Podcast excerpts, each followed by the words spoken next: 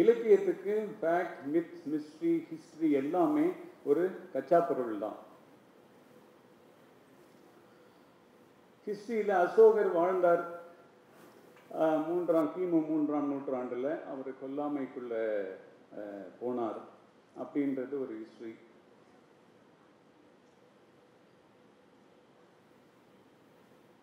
ஆனால் அசோகர் மாதிரி இந்த ஒரு கேரக்டரை வந்து இலக்கியத்தால் உருவாக்க முடியும்.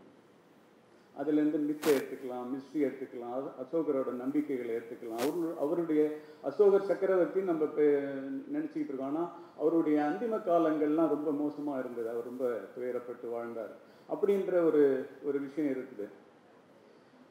அவருக்கு வாழும்போது ஒரு ஸ்கின் ப்ராப்ளம் இருந்தது. அதற்கு அதுக்கு அவர் போராடிக்கிட்டு இருந்தார்.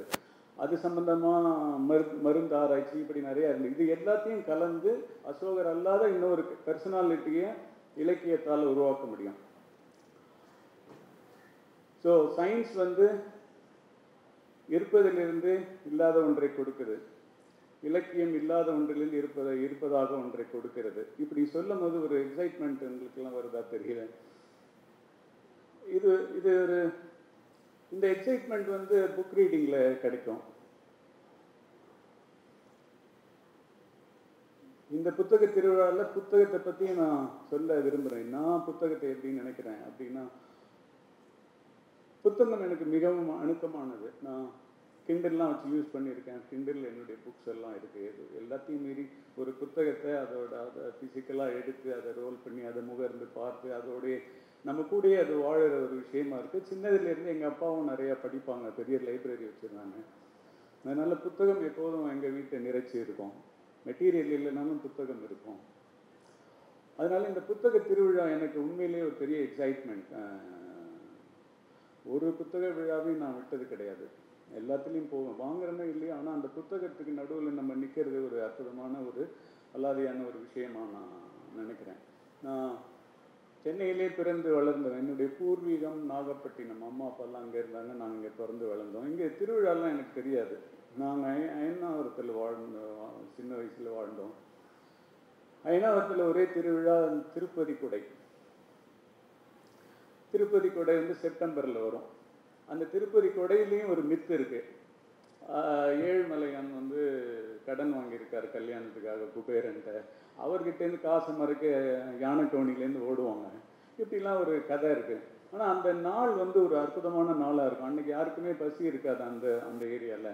ஏன்னா காலையிலேருந்து உங்களுக்கு பானகம், பொங்கல், சுண்டல்னு கொடுப்பாங்க. எல்லாரும் அங்கே சாப்பிட்டு இருக்கலாம். சாயந்தரம் பாட்டு கச்சேரி, ஒரு வாரம் பாட்டு கச்சேரி நடக்கும். திரைப்பட, நான் என்னுடைய ஸ்கூல் டேஸ் சொல்கிறேன், திரைப்பட பாடகர்கள்லாம் வந்து பாடுவாங்க, நிறைய பேரை பார்க்கலாம். இதெல்லாம் ஒரு பெரிய அனுபவமாக இருக்குது இந்த திருவிழா. அந்த திருவிழாவுக்கு அப்புறம் இப்போல்லாம் எனக்கு அதுக்கு டச் இல்லை. ஆனால் இப்போ திருவிழான்றது இந்த புத்தக திருவிழாவை தான் நான் கருதுகிறேன்.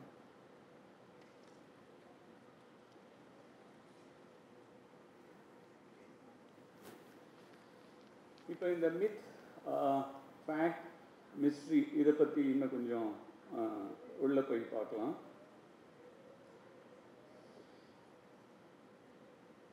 இந்த உலகம் எப்படி தோன்றியது, எனக்கும் இந்த உலகத்துக்குமான உறவு என்ன, நான் யார், ரமணர்லேருந்து பழைய மெய்யியலாளர்கள் எல்லாருமே ஞானிகள் எல்லாம் கேட்டது உவமை, இந்த பூமி எங்கேருந்து வந்தது. இதற்கு எப்போதுமே அந்த காலத்துலேருந்தே ஒரு கதை இருக்குது. மத நிறுவனங்கள், மத சம சார்ந்த ஸ்கிரிப்சர்ஸில் ஒரு கதை சொல்லப்பட்டிருக்கு, எப்படி படைப்பு உருவானதுன்னு. இந்த படைப்பு வந்து சமூகத்தில் மதம் சார்ந்து எப்படி இருக்குது, சயின்டிஃபிக்காக என்ன சொன்னாங்க, அது ஒரு இலக்கிய படைப்பு அதை எப்படி பார்க்குது, இந்த மூணு விஷயத்தை நான் சேர்த்து இதை இந்த உரையில் சொல்கிறேன். ஸ்கிரிப்சரை பொறுத்த வரைக்கும் இன்று ஒரு நாள், இன்றைக்கி இந்த இந்த அரங்கம் உண்டாகட்டும்னு இந்த ஒரு அரங்கம் உண்டாயிடுச்சு. நீங்கள்லாம் இங்கே தோன்றட்டும்னு தோன்றிட்டீங்க, நானும் அப்படி தோன்றிட்டேன். இப்படியான ஒரு ஆர்டர், ஒரு மேலேருந்து ஒரு ஆர்டர் வந்தது, எல்லாம் உதிச்சதாக சொல்கிறாங்க. சில ஸ்கிரிப்சரில் வந்து இந்த உடல் பாகத்திலேருந்து படைத்தவரோட உடல் பாகத்திலிருந்து உயிர்கள் தோன்றின இப்படி சொல்கிறாங்க. ஆனால் இது ஒரு மித்தாக தான் நான் பார்க்குறேன். என்ன ஃபேக்ட் வந்து பதினைந்தாம் நூற்றாண்டு வரைக்கும் இந்த பூமி ஒரு தட்டையாக இருந்தது, பூமியை சுற்றி தான் கோள்கள்லாம் சுற்றிக்கிட்டு இருக்கு, இப்படியான ஒரு நம்பிக்கை இருந்தது. இன்டைரக்ட்லி ஸ்கிரிப்சர்ஸ்லாம் அதை தான் மீன் பண்ணுறாங்க. அப்போ இருந்த அறிவியல் அறிவுப்படி அப்படி தான் அவங்க அதை கிரகிச்சுக்கிட்டாங்க. பதினைந்தாம் நூற்றாண்டில் கோப்பர்னிக்கஸ் வராரு. இது பூமி உருண்டையாக இருக்குது, ஒரு சூரியனை வைத்து தான் எல்லாம் சுற்றிக்கிட்டு இருக்குது. அது வரைக்கும் ஜியோ சென்ட்ரிக் பிரின்சிபல்னு சொல்லிகிட்டு இருந்தவங்க இப்போ ஹீலியோ சென்ட்ரிக் பிரின்சிபல்னு சொன்னாங்க. ஆனால் அதை வெளியில் சொல்ல முடியல. இப்போ மாதிரியே அப்பயுமே பதினைந்தாம் நூற்றாண்டுலையும் இதே மாதிரி மத நிறுவனங்களால் சில உண்மைகளை வெளியில் சொல்ல முடியாத மாதிரி இருந்தது. அதெல்லாம் விட்டுருவோம். இப்போ இந்த கூப்பர்னிக்கஸ் வந்து சொல்லிட்டு இறந்து போயிட்டார். ஆய்வு கட்டுரைகள்லாம் சமர்ப்பிச்சார். பதினைந்தாம் நூற்றாண்டில் கண்டுபிடித்தது பதினாறு நூறு வருஷத்துக்கு மேலே அதை அப்படியே கிடப்பில் வச்சு இருட்டடிப்பு செஞ்சு வச்சுருந்தாங்க, அதை சொல்லலை வெளியில். அதுக்கப்புறம் கலீலியோ வந்து டெலிஸ்கோப் தொலைநோக்கியை கண்டுபிடிக்கிறாரு. அவர் பார்த்து சொல்கிறாரு இது பூமி எல்லாம் வந்து சூரியனை தான் சுற்றி வருது. அவரை சிறைப்படுத்துகிறாங்க, யூஎஸ் சஃபரிங். அதுக்கப்புறம் நியூட்டன் வந்து ஃபிக்ஸ் பண்ணுறாரு இதுதான் கோள் முறைன்னு. கெப்லர் வந்து சொல்றார் நீள்வட்ட பாதையில் சுற்றுதுன்னு சொல்லி. இது ஒரு புறம். இந்த பதினாறாம் நூற்றாண்டுல இந்த தொலைநோக்கி கண்டுபிடித்த மாதிரி நுண்ணோக்கியும் கண்டுபிடிக்கிறாங்க. தொலைநோக்கி தூரத்தில் இருக்கிறத கிட்ட காமிக்கிறது, நுண்ணோக்கி கிட்ட இருக்கிறத பெரிதுபடுத்தி காமிப்பது. இது இரண்டின் மூலமாக உலக சில அப்போ இருந்த பல கருத்துக்களை உடைச்சாங்க, அறிவியல் பூர்வமா உடைச்சாங்க.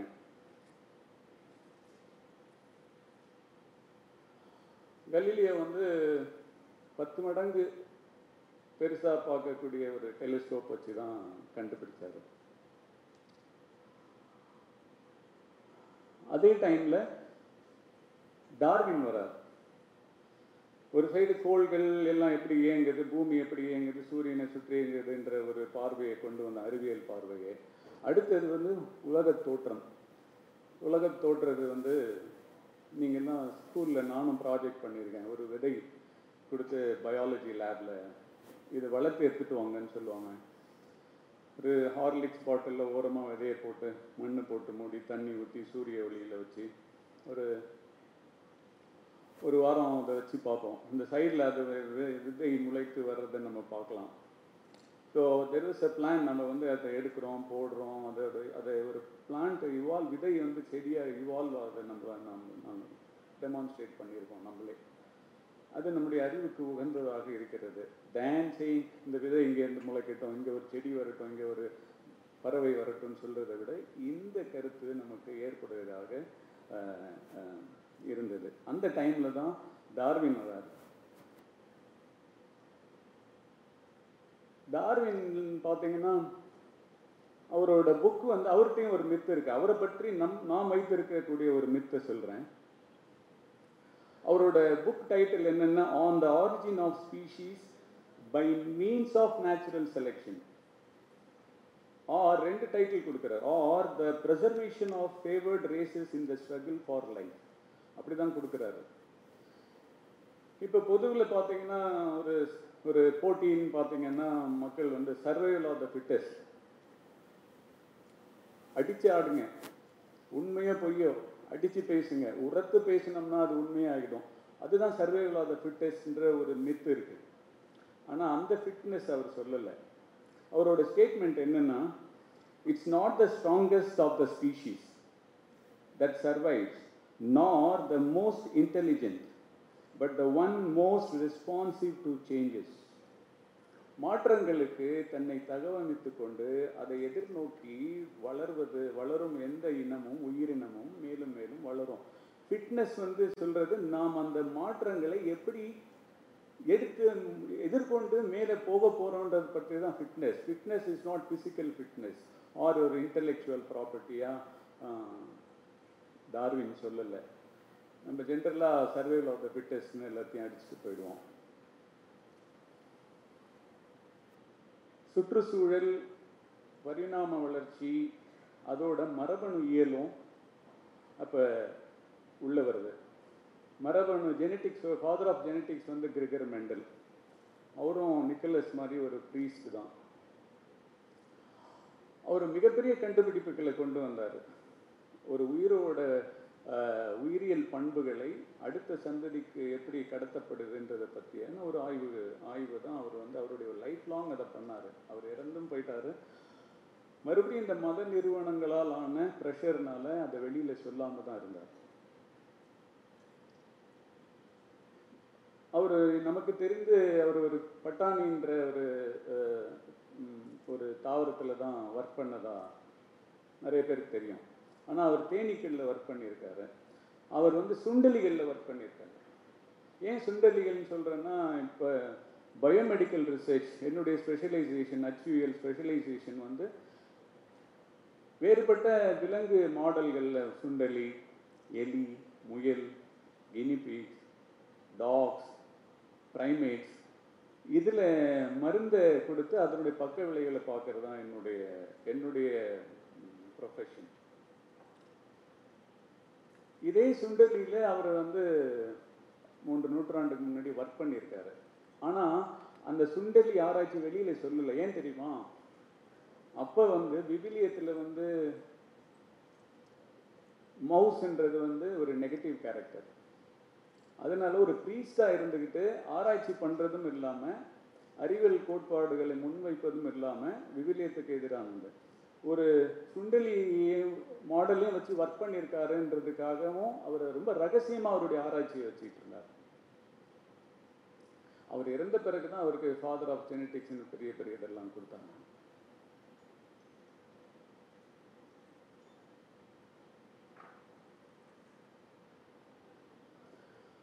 ஏன் ப்ரீஸ்டாக இருந்துக்கிட்டு இந்த ஆராய்ச்சியில் இறங்கணும் அப்படின்னு பார்த்தீங்கன்னா, டேனியல் ஹெச் பிங்க்னு ஒரு ஒரு மாடர்ன் ரைட்டர், ஒரு நம்மளுடைய பர்சனல் டெவலப்மெண்ட் பற்றிலாம் சொல்கிற ஒரு ஆத்தர் இருக்கார். ஒரு international very famous author Daniel H Pink. அவர் என்ன சொல்கிறாருன்னா, the ability of understanding things, ability to learn. நமக்குள்ள ஹியூமன் பீயிங்ஸில் ஒரு க்யூரியாசிட்டி இருக்குது. அந்த க்யூரியாசிட்டி தான் நம்மளை விலங்குகள்லேருந்து வேறுபடுத்தி காமிக்குது. இந்த க்யூரியாசிட்டி தான் இந்த சயின்ஸ் ஃபேக்ட் எல்லாம் உள்ளே கொண்டு வர்றதுக்கு மனித அறிவு தேடுதுன்னு அவர் சொல்கிறார். இப்போ ஒரு ஒரு கதை சொல்கிறேன். பதினைந்தாம் நூற்றாண்டில் வந்து டிஹெச் ஒயிட் அப்படின்ற ஒருத்தர் வந்து the once and future king அப்படின்ற ஒரு நாவல், ஒரு சீரீஸ் ஆஃப் நாவல்ஸ், நாலஞ்சு கதை இருக்கும். அதில் வந்து ஆர்த்தர்ன்ற ஒரு லெஜெண்டரி கேரக்டர், அவர் வந்து ஒரு ராஜாவாகிறதுக்கு தன் திறமைகளையும் தகுதிகளையும் மதிநுட்பம் வீரம் எல்லாத்தையும் வளர்த்துக்கிறதுக்கு என்ன செய்யணும் அப்படின்றத இந்த நாவலில் என்ன சொல்கிறாங்கன்னா, ஒரு மந்திரவாதி வருவார், மெர்லின்ற ஒரு மந்திரவாதி.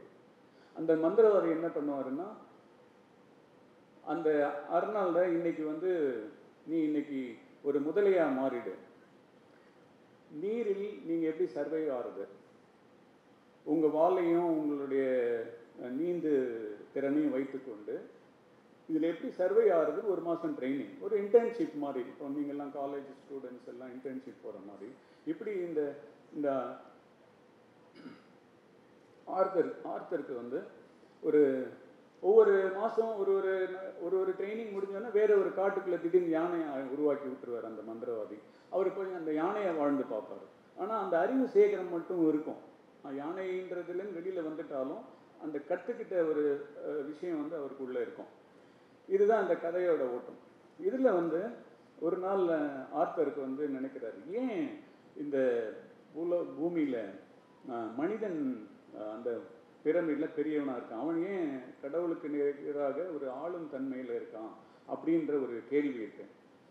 இந்த கேள்வியை மந்திரவாதி கேட்ட கேட்டனும் அந்த மந்திரவாதி என்ன சொல்றாரு, ஒரு பேட்ஜர் ஆகிறாரு ஆர்த்தரை, ஒரு பேட்ஜர் ஆகிறார். பேட்ஜர்ன்றது ஒரு கேட் ஃபேமிலியில் இருக்கும், காட்ஸ் மஸ்ட் பீ கிரேசியில் ஒரு டெசர்ட்டில் இருக்கும், ஒரு ஆட்டர் மாதிரி இருக்கும், நீர் நாய் மாதிரி ஃப்ளாட்டாக இருக்கும், நகங்கள்லாம் பெருசாக இருக்கும், லாங் டெயில் இருக்கும். இந்த பேட்ஜரை தான் அவர் உருவாக்குறாரு. ஏன் அவர் பேட்ஜர் ஆக்குனாரு அப்படின்னு பார்த்தீங்கன்னா, அந்த காட்டுக்குள்ளே ஒரு பேட்ஜர் சயின்டிஸ்ட் இருக்கார். அவர் ஒரு ஐன்ஸ்டீன் மாதிரி. அவர் ஒரு தியரி, ஒரு எம் பிஹெச்டி தீசிஸ் ஹார்வர்டுக்கு ப்ரெசென்ட் பண்ண எழுதி வச்சுருக்காரு. அது அந்த தியரி என்னென்னா, கடவுள் இந்த படைப்பு பற்றி, மனிதன் உயிரினம் இதெல்லாம் எப்படி படைக்கப்பட்டது அப்படின்றத அவரோட வழியில் அவர் சென்சிபிளாக ஒரு ஒரு விளக்கம் தர்றாரு. இது ஒரு கதையாக இருக்குது. அதில் என்ன நடக்குதுன்னா, கடவுள் பைபிள் மாதிரி அதில் வந்து ஏழு ஆறு நாள் படைப்பு, ஏழாவது நாள் ரெஸ்ட், இப்படி தான் தொடங்குறாரு. முதல் நாலு நாள் வந்து படைக்கிறது தான் அவரோட வேலையாக இருக்குது. எல்லா உயிரினங்களையும் படைக்கிறார். நம்ம இங்கே பார்க்குறது, நம்ம டிவியில் பார்க்குறது எல்லா விலங்குகளையும், உலகத்தில் இருக்க எல்லா விலங்குகள், மனிதர்கள் எல்லாரையுமே படைச்சிடுறாரு. படைக்கிறது எப்படி படைக்கிறாருன்னா, ஒரு எம்ப்ரியானிக் ஸ்டேட்டில் தான் படைக்கிறாரு. முழுசாக இல்லை. அவங்க இன்ட்ராக்ட் பண்ண முடியும், எல்லாம் பண்ண முடியும், ஆனால் அவங்களுக்கு ஒரு உருவம் இல்லை. ஒரு எம்ப்ரியானிக் ஸ்டேட், ஒரு ஜெர்ம் பிளாசம்னு சொல்லுவோம், அது மாதிரியான ஒரு கரு நிலையில தான் எல்லா உயிர்களையும் சமமாக உருவாக்குறாரு. ஸோ படைப்பில் சமத்துவத்தை அங்கே எடுத்துகிட்டு வர்றாங்க அந்த கதையில். இப்போ எல்லா உயிர்களும் இருக்குது. கொசுலேருந்து, யானையிலேருந்து, சிங்கத்துலேருந்து, ஜிராஃப் எல்லாமே இருக்குது. இப்போ நான்காவது நாள் கடவுள் சொல்கிறாரு, இப்போ உங்களெல்லாம் நான் வந்து ஒரு இனிஷியல் ஸ்டேஜில் படைச்சிட்டேன், உங்களுக்கு ரெண்டு நாள் டைம் தரேன். அதுவும் அங்கே ஒரு கொடவுன் இருக்குது. அந்த கொடவுனில் போனீங்கன்னா ஏகப்பட்ட இன்ஸ்ட்ருமெண்ட்ஸ், கருவிகள் இருக்குது. எந்த கருவினாலும் நீங்கள் எடுத்து யூஸ் பண்ணிக்கலாம், எடுத்துக்கலாம். ஆனால் ஒன்ஸ் இதுதான் என்னுடைய கருவின்னு எடுத்துட்டிங்கன்னா, ஒரு ஒரு ஒரு கடித்து துப்பக்கூடிய ஒரு பல் இருக்கிற, ஒரு ரொம்ப ஸ்ட்ராங் ஜா இருக்கணும் அப்படின்னு ஒரு முதலையை போலன்னா போய் அதை எடுத்துக்கோங்க. அதை எடுத்துட்டு வந்துட்டு இதுதான் என்னுடைய உடல் உறுப்பு, என்னுடைய வாழ்வுக்கான பிழைப்புக்கான கருவி அப்படின்னீங்கன்னா, நான் ஆறாவது நாள் வந்து உங்களெல்லாம் மறுபடியும் கூப்பிடுவேன். கூப்பிடும் போது இது டிக்ளேர் பண்ணிவிட்டு நீங்கள் வச்சுக்கணும். எந்த கருவி எடுக்கிறீங்களோ அதுதான் உங்களுடைய அடையாளம். மனிதர்களுக்கும் சேர்த்து இதை சொல்கிறார். ஸோ நாலு நாளில் நாலாவது நாள் போயாச்சு. ஆறாவது நாள் வராது. எல்லா விலங்குகளும் போய் ஒன்று ஒன்று எடுத்துட்டாங்க.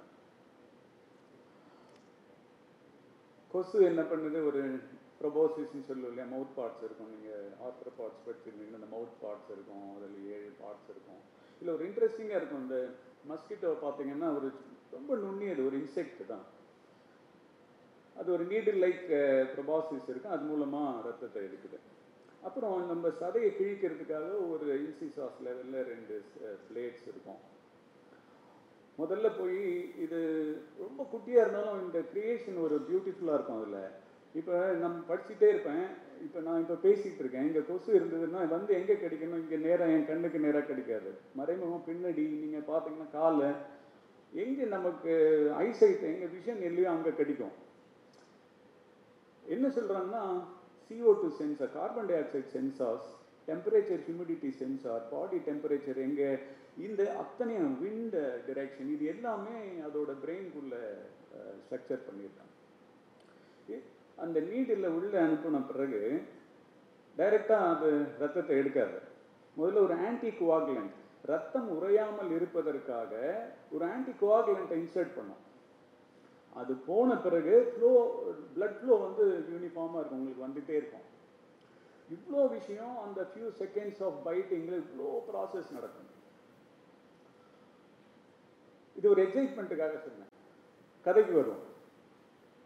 இவ்வளோ டூல்ஸ் இருக்குது. இது மாதிரி ஒவ்வொன்றும், யானை வந்து துதிக்கை எடுத்து, ஜிராஃப் வந்து உயரமான கழுத்து, ஒட்டகம் வந்து ஒரு ஒரு பாலைவனத்தில் வாடுறதுக்கான, இப்படி எல்லாமே ஒரு ஒரு கருவியை எடுத்துக்கிட்டாங்க. ஆறாவது நாள் படைத்தவர் வர்றாரு.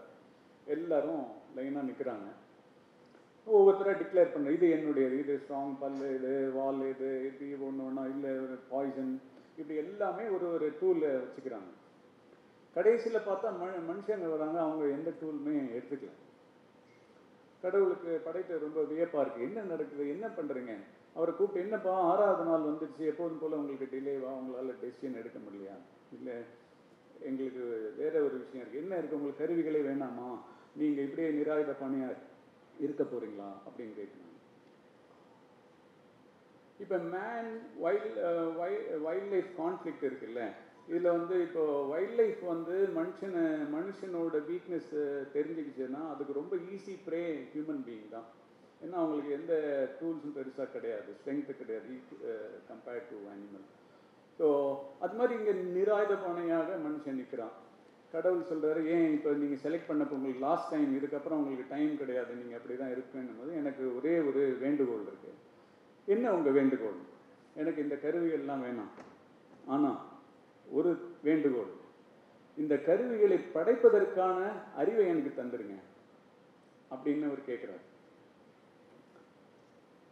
கடவுள் சிரிக்கிறாரு, நான் உங்களுக்கு கொடுத்த புதிருக்கான விடையை நீங்கள் கண்டுபிடிச்சிட்டிங்க, நீங்களே இதை பார்த்து கொள்ளுங்கன்னு கொடுத்ததாக ஒரு கதை இருக்கு. இதில் பார்த்தீங்கன்னா அந்த equal abilities of the germ blossom எல்லாத்துலேயும் ஒரு சமநிலையை இந்த கதையில் கொண்டு வர்றாங்க. ஏதோ ஒரு இதில் சொல்கிற மாதிரி ஸ்பெஷல் பீப்புள் அப்படிலாம் கிடையாது. இது அறிவியல் மூலமாக, இந்த அறிவியல் ஃபிக்ஷன் மூலமாக இந்த கதைக்குள்ளே இருக்கு. அப்புறம் த சாய்ஸ், நம்ம என்ன தேர்வு செய்கிறோமோ அது நம்ம கையில் இருக்குன்ற ஒரு விஷயம் இருக்குது. அதன் மூலம்னா நாமும் உயர்ந்து மற்றவர்களையும் உயர்த்த முடியும். இப்படியான நிறைய விஷயங்கள் இந்த கதை மூலமாக இருக்குது. இந்த மித்தை விடவும் இந்த இலக்கிய சார்ந்த இந்த கதை எனக்கு வந்து ரொம்ப பிடிச்சிருக்கு. உங்களுக்கும் இந்த கதை பிடிச்சிருக்குன்னு நினைக்கிறேன்.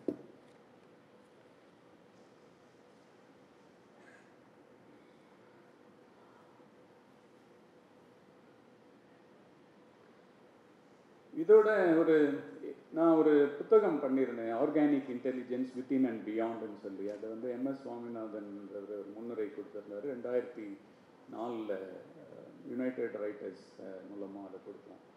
இப்போ ஆர்டிஃபிஷியல் இன்டெலிஜென்ஸ்ன்னு பேசுகிறாங்க இல்லையா? ஆனால் ஆர்டிஃபிஷியல் இன்டெலிஜென்ஸ் பேசணுன்னா ஒரு natural intelligence, biological intelligence, organic intelligence எல்லா உயிருக்குள்ளும் இருக்குது. அதை பேஸ் பண்ணி தான் ஆர்டிஃபிஷியல் இன்டெலிஜென்ஸ். தனியாக ஆர்டிஃபிஷியல் இன்டெலிஜென்ஸ் வந்துடாது, ஆர்கானிக் இன்டெலிஜென்ஸ். டார்வின் சொன்ன survival of the fittest, most responsive to change, இது எல்லாமே நம்மளுடைய ஆர்கானிக் இன்டெலிஜென்ஸ் தான். இந்த ஆர்கானிக் இன்டெலிஜென்ஸை ஒரு மைக்ரோ ஆர்கானிசம் எப்படி ஹேண்டில் பண்ணியிருக்கு அப்படின்னு, ஒரு கிரைசிஸை எப்படி ஒரு பாக்டீரியா ஹேண்டில் பண்ணியிருக்கிறதுன்னு நான் சொல்கிறேன். இன்னும் அது மாதிரி ஒன்று ரெண்டு கதைகள் உங்களை இன்ஸ்பயர் பண்ணுறதுக்காக சொல்கிறேன். ஆன்டிபயோட்டிக் வந்து ஒரு நைன்டீன் தேர்ட்டியில் கண்டுபிடிக்கப்பட்டது, பென்சிலின். உங்களுக்கு எல்லாம் தெரியும். அது முத முத வந்தப்போ அது ஒரு ஒண்டர் ட்ரக். தொற்று நோயை ஒழிச்சிட்டோம், இனிமேல் மனிதனுக்கு எந்த விதமான ஆபத்தும் தொற்று கிருமிகளால் இல்லை அப்படின்னு சொல்லி தான் ஆன்டிபயோட்டிக் வந்தது. கோவிட் பிரச்சனைகளை நம்ம நேரடியாக பார்த்தோம். தொற்றை அழிக்க அவ்வளோ ஈஸியாக ஒரு ஆர்கானிசத்தை அழித்து விட முடியாது. லா ஆஃப் தெர்மோடைனாமிக்ஸ், ஒன்றுலேருந்து ஆக்கவும் அழிக்கவும் முடியாது, இருக்கிறத மடைமாற்றம் செய்யலாம். பெனிசிலின் முத முத எப்படி கண் கண்டுபிடிச்சாங்கன்னா அதுலேயும் ஒரு மித், ஒரு ஆக்சிடென்ட் மூலமாக தான் அதை கண்டுபிடிக்கிறாங்க. அலெக்சாண்டர் ஃப்ளெமிங் வந்து பாக்டீரியாவில் ஒர்க் பண்ணிகிட்டு இருக்காரு. நான் சொன்னல நுண்ணோக்கியெல்லாம் கண்டுபிடிச்சாங்க. அப்புறம் பாக்டீரியாவை கல்ச்சர் பண்ணாங்க. பெட்ரி பிளேட்டில் மைக்ரோபயாலஜியில் அதில் வந்து கண்ணாடி தட்டு இருக்கும், அதில் தான் கல்ச்சர் பண்ணுவோம் மீடியா வச்சு. அப்படி பாக்டீரியாவை நிறைய தட்டில் கல்ச்சர் பண்ணிவிட்டு சரி நாளைக்கு வரலான்ட்டு போயிடுறாரு. அதுக்கப்புறம் வந்து பார்த்தோம்னா ஒரு பத்து பெட்ரி பிளேட் ஃபார் எக்ஸாம்பிள்னா ஒரு ரெண்டு பெட்ரி பிளேட் கண்டாமினேட் ஆகிடுது. கண்ட் இப்போல்லாம் எங்கள் லேபில் கண்டாமினேஷனாக தூக்கி போட்டுருவோம். கண்டாமினேஷன் வராமல் பார்க்குறதுக்கு தான் பயோசேஃப்டி லேப்னு வச்சுருக்கோம். பிஎஸ்எல் ஒன் டூ த்ரீன்னு இருக்குது. பிஎஸ்எல் த்ரீயில் தான் கோவிட்லாம் ஹேண்டில் பண்ண முடியும். அதுக்கான ரிக்குவயர்மெண்ட்ஸ் எல்லாம் இருக்குது. அந்த hazards, risk, so many things. So இப்போ இந்த கண்டாமினேஷன் வந்தப்போ அவர் என்ன பண்ணுறாங்க, அடுத்து நான் ஒரு ரெண்டு நாள் கழிச்சு வந்து பார்க்கும்போது ரெண்டு பெட்ரி பிளேட்டில் கண்டாமினேட் ஆகிருக்கு. என்ன கண்டாமினேஷன்னா காளான், இந்த பெனிசிலின் நோட்டேட்டம் வந்து உள்ளே ப வளர்ந்து இருக்கு. இந்த வளர்ந்ததுனால பாக்டீரியா வளரலைங்க. ஸோ அவருக்கு இதுலேருந்து இதுலேருந்து ஒரு அவருக்கு ஒரு விடை கிடைக்குது. இந்த கல்ச்சரில், பாக்டீரியல் கல்ச்சரில், ஃபங்கஸ் வளர்ந்த பென்சிலின் வளர்ந்த கல்ச்சரில் ஏன் அது வளராமல் செத்து போச்சு? இதை ஆராய்ச்சி பண்ணும் போது தான் ஆன்டிபயோட்டிக்ன்றது உள்ளே வருது. நைன்டீன் ஃபிஃப்டிஸில் அவருக்கு வந்து நோபல் ப்ரைஸ் தராங்க. ஒண்டர் ட்ரக்குன்னு எல்லாருமே பாராட்டினாங்க, ரொம்ப சந்தோஷமாக இருந்தாங்க. பத்து பதினஞ்சு வருஷம் நைன்டீன் சிக்ஸ்டீஸில் பார்த்தீங்கன்னா மைக்ரோபியல் பாக்டீரியல் ரெசிஸ்டன்ஸ்ன்னு உருவாச்சு. நோய் எதிர்ப்பு தன்மை, இம்யூனிட்டி வந்து வேறு, இதுக்கு வந்து ஒரு ரெசிஸ்டன்ஸ், என்ன நான் கில் பண்ண விட மாட்டேன்ற ஒரு ரெசிஸ்டன்ஸ். அந்த resistance is called organic intelligence. என்னுடைய பார்வையில் இந்த பீட்டா லாக்டன்ற ஒரு ரிங்கு இருக்கும் அந்த பென்சிலினில், அந்த ட்ரக்கில், அது போய் அந்த பாக்டீரியாவோட செல் ஸ்ட்ரக்சரை வந்து உடைச்சிடும். உடைச்சோன்னா பாக்டீரியா செத்துடும். பத்து வருஷமாக இது நடக்குது. அந்த பாக்டீரியாவை வந்து சம்மாவு நமக்கு அதுக்கு அறிவு இல்லைன்றோம், இல்லை ஒரு உயிர்ன்றோம். இட்ஸ் சென்ஸ் தட் எனக்கு என் லைஃப், என்னுடைய ஜென்ரேஷன், என்னுடைய ஸ்பீஷீஸ் அழிய போகுது அப்படின்னும் போது ஒரு செகண்டரி வால் கட்டுது. பெனிசிலின் ஊடுருவ முடியாத செகண்டரி இரண்டாவது சுவரை, தடுப்பு சுவரை அமைத்துக் கொள்ளுது, தானே அமைத்துக் கொள்ளுது. இது யாரும் இல்லை. There is ability to learn இந்த ஆர்கானிக் இன்டெலிஜென்ஸ் மூலமாக. இப்போ செகண்டரி வால் கட்டினோன்னு இதை உடைக்க முடியல பென்சிலினால. எழுபதுகளில் மறுபடியும் எல்லா நோயும் மறுபடியும் கிருமிகள்னால அதே நோய் தோன்றுறது. இன்னும் டோஸ் அதிகமாக கொடுக்க வேண்டியிருக்கு. டோஸ் கொடுத்தாலும் சரியாகலை. இப்படி ஜென்ரேஷன் இருபது வருஷத்துக்கு ஒருத்தர் புது ட்ரக், ஒரு கிளாஸ் ஆஃப் ட்ரக் கொண்டு வரும். இப்போ தேர்ட் ஜென்ரேஷன் ஆன்டிபயோட்டிக்கில் ஒர்க் பண்ணிக்கிட்டு இருக்கோம். சிக்ஸ்டீஸ்லேருந்து எவ்ரி டுவெண்ட்டி இயர்ஸ் பார்த்தீங்கன்னா இப்போ தேர்ட் ஜென்ரேஷன் செஃபிக்ஸிம் அது மாதிரி பண்ணுறோம். பீட்டா லாக்டமேஸ் இன்ஹிபிட்டர்னு ஒரு லாக்டமேஸ்ன்ற ஒரு என்சைமை பாக்டீரியா ப்ரொடியூஸ் பண்ணி தன்னை பாதுகாத்துக்குது. இது யார் சொல்லி கொடுத்தாங்க? எப்படி இது வருது? எல்லா விஷயமும் நம்மளுடைய ஒரு நமக்கு மட்டும் இல்லை, ஹியூமன் பீக்கு மட்டும் இல்லை, ஒரு ஒன் யூனிசெல்லுலர் ஆர்கானிசத்துக்கும் ஒரு இன்டெலிஜென்ஸ் ஏற்கனவே இங்கே இருக்குது. இதற்கு ஒரு இன்னொரு ஈஸியான உதாரணம் சொல்லணும்னா, உங்களுக்கு யாரும் சமீபத்தில் காயம் ஏற்பட்டிருக்கா, இல்லை சர்ஜரி நடந்திருக்கா? இந்த காயம் ஏற்பட்டுச்சு, இல்லை சர்ஜரி, இல்லை ஒரு ஃப்ராக்சர், போன் ஃப்ராக்சர் இருக்குன்னா என்ன ட்ரீட் பண்ணுவாங்க? ஒரு காயத்துக்கு கட்டு போடுவாங்க. ஃப்ராக்சர்னால் ஒட்டி ஸ்டீல் வச்சு வைப்பாங்க, ஒரு கால்சியம் சப்ளிமெண்ட் கொடுப்பாங்க. நம்ம நினச்சிட்டோம் காயத்தை காயத்தை ஒரு ஹீலிங் நடக்குது உள்ள. Healing drug is not healing us. ஹீலிங்கிற ப்ராசஸ் நமக்குள்ளே ஏற்கனவே இருக்குது. மருந்து ஹீல் பண்ணல. மேக்ஸிமம் ஒரு ஆன்டிபயோட்டிக் கொடுக்குறோம், ஏன்னா அது செகண்டரி இன்ஃபெக்ஷன், காயத்துக்குள்ளே செகண்டரி இன்ஃபெக்ஷன் வரக்கூடாதுன்றதுக்காக தான் ஒரு ஆன்டிபயோட்டிக் ஆன்டிசெப்டிக் ட்ரீட்மெண்ட் கொடுக்குறோம், சரியா? ரெண்டாவது, ஒரு ரொம்ப பெயின் இருந்தால் ஒரு பெயின் கில்லர் கொடுக்குறோம். ஸோ ஆன்டிசெப்டிக்ஸ், பெயின் கில்லர்ஸ், இல்லை ஒரு சப்ளிமெண்ட், மினரல் சப்ளிமெண்ட்ஸ், இது மூணு தான் நம்ம செய்கிறோம். ஹீலிங்கை மெடிசன் வந்து ஃபெசிலிட்டேட் பண்ணுது. We are not healing. The healing the process organically in our body, in our bone, in our each and every cell of us. Of us in number, it includes microorganisms, animals, plants, everything. உள்ளே ஒரு healing process இருக்கு. நம்ம பண்ணுறது எல்லாமே, medicine பண்ணுறது எல்லாமே வெறும் facilitating த healing process. இது ஒரு ரெசிலியன்ஸ்ன்னு சொல்லுவோம், மீள் மீள் திறன். இந்த மீள்திறனுக்கு நம்ம நிறைய படிச்சிருக்கணும் ஏற்கனவே. இப்போ சைனாவில் இப்போ கோவிட் இருக்குன்னு சொல்லிட்டு இருக்காங்க. இங்கே யாருமே மாஸ்க் போடல. நான் கூட பாக்கெட்டில் தான் வச்சுருக்கேன் மாஸ்கை, போடலை. We have learned to coexist with the risk. யோசிச்சு பாருங்க, டுவெண்ட்டி டுவெண்ட்டியில் வந்தப்போ என்னென்னமோ செஞ்சு பார்த்தாங்க, சட்டம்லாம் உருவாக்கி பார்த்தாங்க, எப்படியாச்சும் அந்த கிருமி போயிடும்னு போல. கடைசியில் வேக்சினுக்கு வந்தோம். இப்போ வந்து we want to live with that. எதிரியாக இருந்தால் கூட அவங்க கூட வாழ்கிறதுனாலையும் அவங்கள்ட்ட இந்த இன்டராக்ஷனில் தான் நாம் எல்லாம் லேர்ன் பண்ணிக்கிறோம்.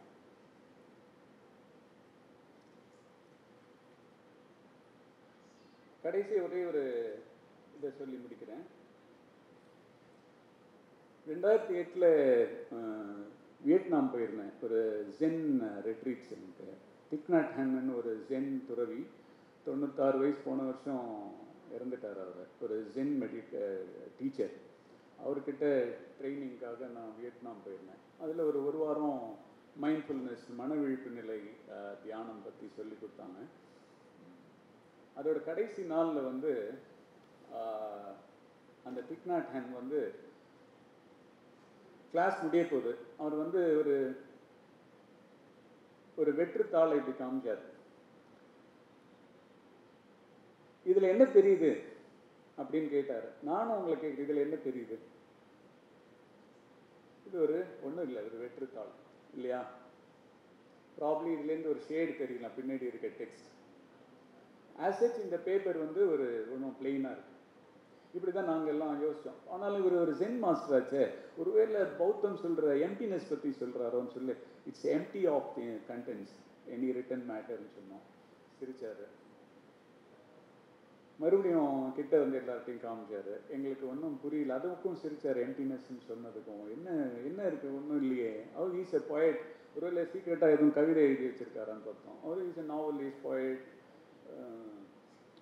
கடைசியை சொன்னார், நான் பார்த்துட்டுப்பான்னு கேட்டார் அவரே. சரி பாருங்க. அவர் பார்த்தாரு. இங்கே ஒரு மரம் தெரியுதா அவங்களுக்குன்னு கேட்டார். புரிஞ்சிடுச்சு எங்களுக்குலாம்.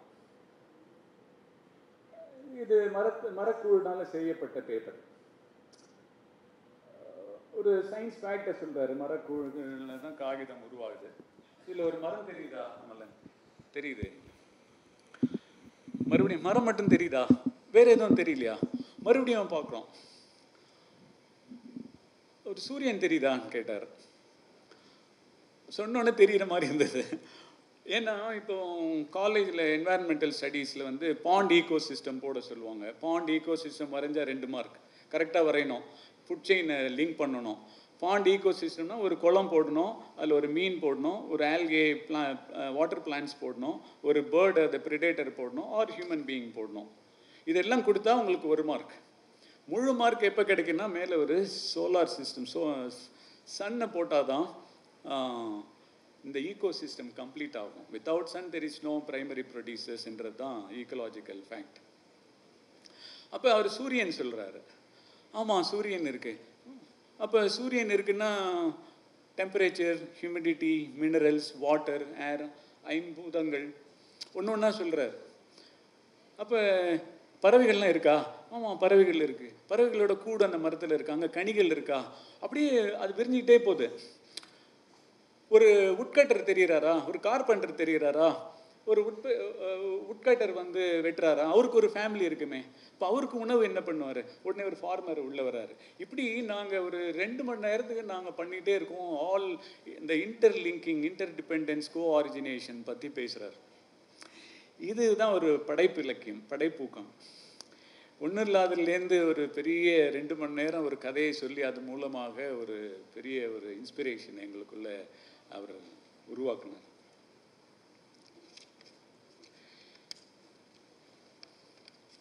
என்னுடைய உரையை வந்து ஒரு ஒரு கார்ல் சாகன், அமெரிக்க வானியலாளர், சொன்ன ஒரு கூற்றோட என்னோட உரையை முடித்துக்கிறேன். கேள்வி இருந்தால் அப்புறம் கேட்கலாம். புத்தகங்களை புரட்டி பார்க்கையில் அதில் இன்னொருவரின், அதை எழுதிய ஆசிரியரின் குரலை கேட்க முடிகிறது. அவர் ஆயிரக்கணக்கான ஆண்டுகளுக்கு முன்னர் வாழ்ந்திருக்கலாம். ஆனால் அந்த ஆசிரியர் தெளிவாகவும் அமைதியாகவும் நமது தலைக்குள் புகுந்து நேரடியாக பேசுகிறார். ஒருவரை ஒருவர் அறிந்திராத தொலைதூர சகாப்தங்களை நம்மோடு ஒன்றிணைப்பது என்பது மனித கண்டுபிடிப்புகளில் மகத்தானது. புத்தகங்கள் காலத்தின் தலைகளை உடைக்கின்றன. மனிதர்களுக்கு இப்படியானதொரு மந்திரம் வாய்க்கும் என்பதற்கான சான்றுகளே நாம் படிக்கும் புத்தகங்கள். நன்றி. எல்லாருக்கும் வணக்கம். நீங்கள் பேசும்போது சொன்னீங்க, சுண்டலிக்கு வந்து மருந்துகள் கொடுத்து பரிசோதிப்போம் அப்படின்னு சொன்னீங்க இல்லைங்களா? ஆமாம். இப்போ நம்ம சுண்டலிகளுக்கு நம்ம மருந்து கொடுத்து டெஸ்ட் பண்ணும்போது ஏதாவது ஒரு மருந்தை கொடுத்து தான் நம்ம டெஸ்ட் பண்ணுறோம். இப்போ நம்ம டாக்டர்ஸ் கிட்டே போனோம் அப்படின்னா தலைவலி, வயிற்று வலி அந்த மாதிரி போகும்போது அவங்க மூணு நாலு மாத்திரைகளை கொடுக்குறாங்க இல்லையா? அப்போ மூணு சேர்ந்து நம்ம உடம்புல டெஸ்ட் தானே பண்ணுறாங்க. அது எப்படி ஒரு நிரந்தரமான தீர்வாகும்? Thank you thank you thank you. அது ஆக்சுவலாக டெஸ்ட் கிடையாது.